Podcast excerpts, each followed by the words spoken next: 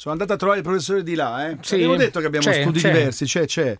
Abbiamo Sì, detto Certo che abbiamo studi diversi, tant'è vero che lui fa un altro mestiere. È l'unica cosa che mi consente di sopravvivere, il non vedervi. Ma, ma se picchiamo nei muri si sente? Ah, No, l'abbiamo già provata, non si sente. Aspetta, aspetta, Dal la lato suo, qui sì. Fa- Da qui- faccia, faccia con piano, professore, dia un pugnetto.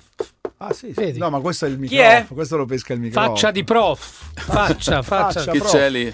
Dove siamo Smettetela rimasti? con questa musica. Faccio Ecco. Sì, qua si fa rumore, Fa dobbiamo rumore, dormire. a dormire. Dobbiamo Assolutamente sì.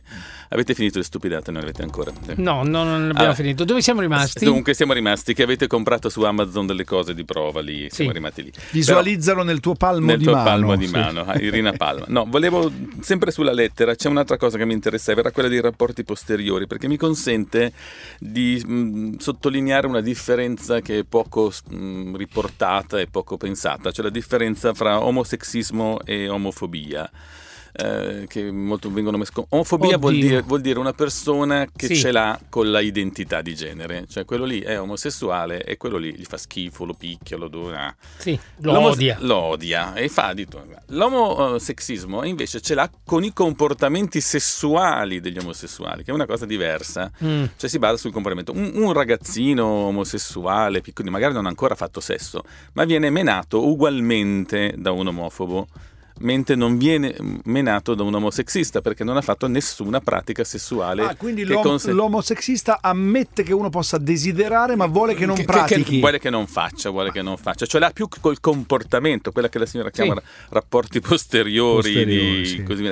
È più un pregiudizio che una fobia. Una è una fobia, cioè proprio mi fa schifo, non riesco a contenermi.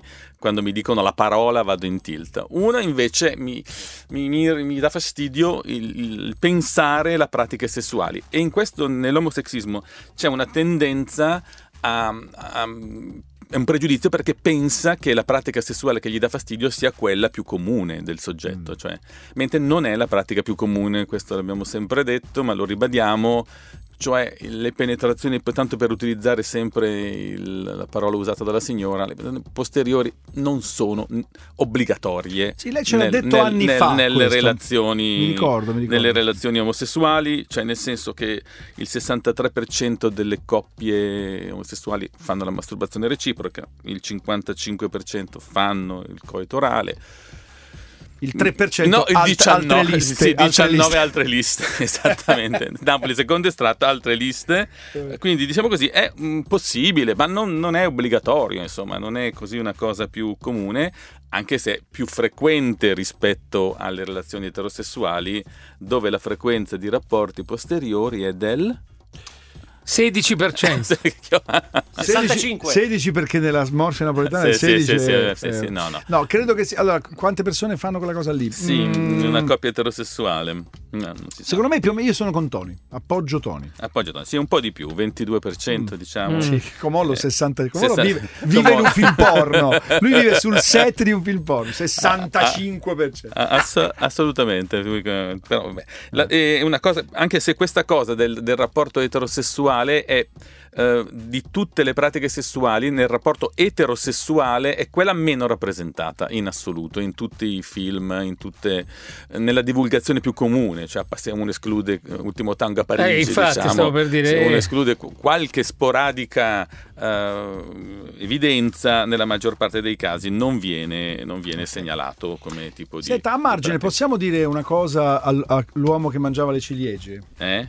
Eh, caro uomo che mangiavi le ciliegie, caro MS, caro Matteo, che ha, Ah, de- le che ha detto eh, ci sì, vorrebbe no, una legge anche per... Allora, eh, eh, allo- ah no, ah no, sai che adesso c'è il meme, ah no, ah non si può, ah, no. e lui ha detto sì, ci vorrebbe una legge anche sull'eterofobia. Sì.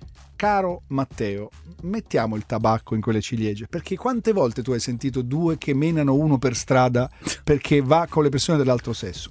Io zero, non l'ho mai... Quindi che Sì. senso ha dire che ci vorrebbe una... Beh, Ma questo anche se lo votassi lo penserei. sì, sì, eh. sì, un po'... Che senso ha? Cioè, Mm, mm. vuol- è, per dire sempre la roba opposta. Diciamo che però funziona così. l'eterosessismo esiste nella comunità gay un pochettino eh, di eterosessismo, cioè Sì, ma non è che gli emenano. No, non gli emenano, Cioè, poi magari emenano. adesso scriverà un ascoltatore una volta No. a Johannesburg è successo. Ho capito, però. No, però anche questo ve l'ho detto una delle prime volte che abbiamo fatto le puntate moltissimi anni fa, cioè dopo attenti a, a studi millenari, abbiamo studiato, abbiamo fatto, approfondito, abbiamo stabilito che gli eterosessuali sono- possono essere considerati anche loro delle persone normali. Mm?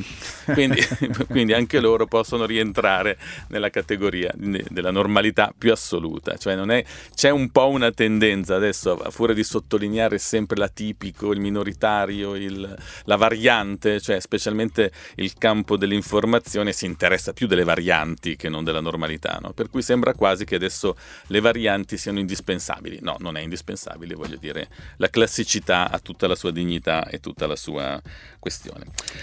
Va bene, allora, facciamo ancora l'ultima, l'ultima Eh, pausa. E poi l'ultimo blocco Sì. dell'appuntamento di Piccolo oggi. periodo refrattario e poi si ricomincia. A tra poco.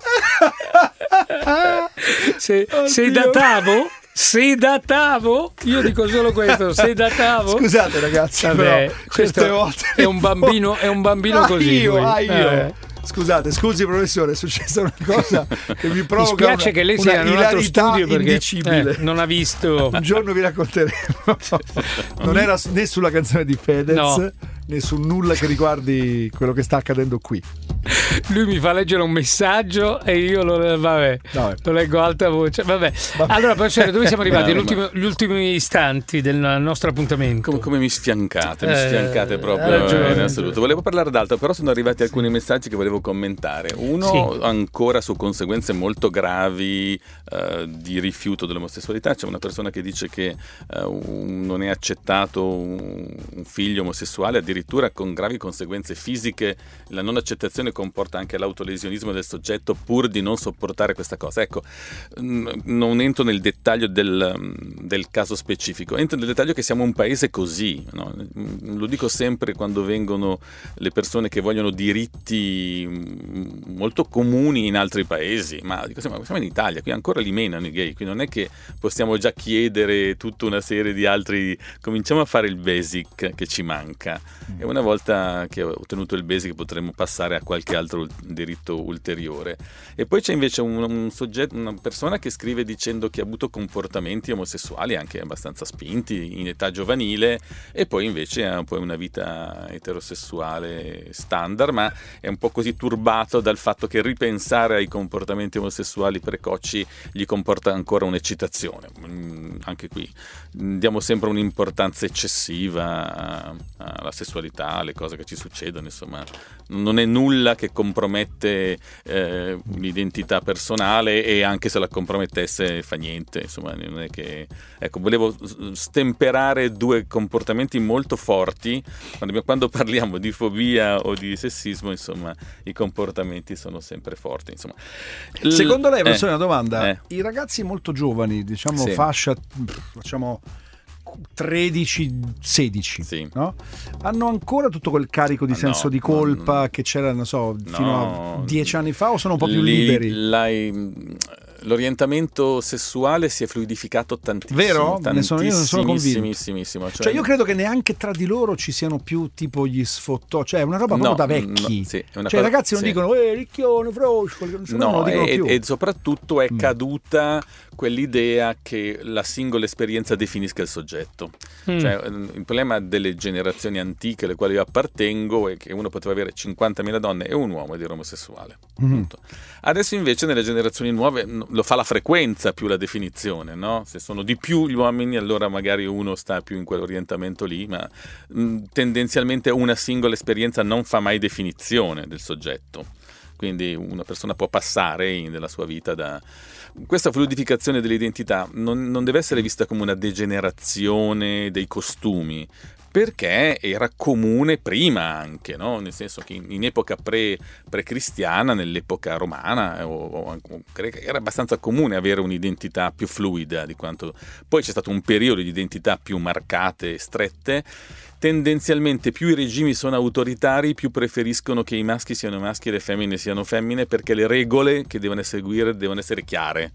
Quindi noi venivamo dal ventennio fascista che quindi aveva determinato una rigidità, una rigidità dei ruoli maschio-femmina. Se Mm. avete visto una giornata particolare di scuola, Certo. vedete com'era difficile. bello quel film, mamma l'ho visto stare. da pochissimo. Che capolavoro assoluto. Due, due grandissimi, mamma Cioè, mia. ma proprio l'idea di questi due che si parlano sulla terrazza mentre Eh. stendono e sotto il mondo succede qualunque roba, no? Sì, sì, beh, beh, ah, grandi attori, poi Sofia Loren e Mastroianni. Mamma così via. Quindi, quindi per dire come le persone che avevano un orientamento sessuale erano poi costrette a, a mettersi dentro un po' come è successo con De Pero e Clavel, che non conoscete niente di questa storia. E- e- Vedo che lei sa già quello che noi non sappiamo. No, Questo mi rassicura. posso- che non so se ho tempo per raccontare questo aneddoto familiare che mi ha fatto tanto ridere recentemente. Allora, mia moglie parlava di Thoreau, parlava di...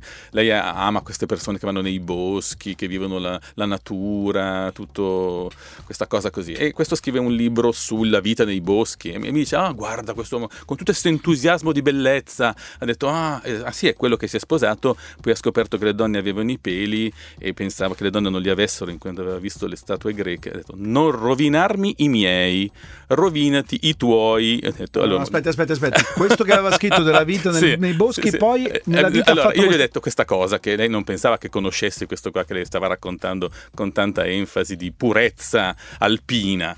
E ho detto, però quest'uomo qui aveva un aspetto paromosessuale. Non rovinarmi i miei.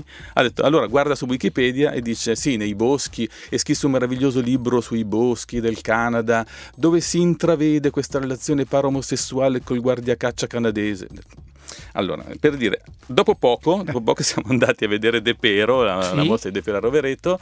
De Pero aveva una relazione con uno svizzero Clavel. Però quando De Pero è diventato legato al partito fascista, ovviamente come è successo a Mastroianni nella vita particolare, ha dovuto recedere da questa cosa qua. E io ho ancora presente lo sguardo di soddisfazione di mia moglie che mi dice, ecco, rovinati i tuoi. Ah. Bravo. Che rovinati i tuoi. Che bello. Va bene. Va, bene, professore. Allora, venerdì prossimo purtroppo Eh, il prof non dove? c'è perché è tenuto lontano da impegni. Allora avremmo anche potuto registrare, ma che brutta una puntata registrata, perché non farne invece una in diretta tra due venerdì? Va bene, Cosa fatto. ne È pensate? veramente un... va bene. Eh, Professore, ma parleremo- la chiameremo, la chiameremo al bene, telefono, e facciamo parleremo del revenge porn, del che non abbiamo mai parlato, dei- de- dell'NCP si chiama. eh? Ah, noleggio Cioè? con conducente.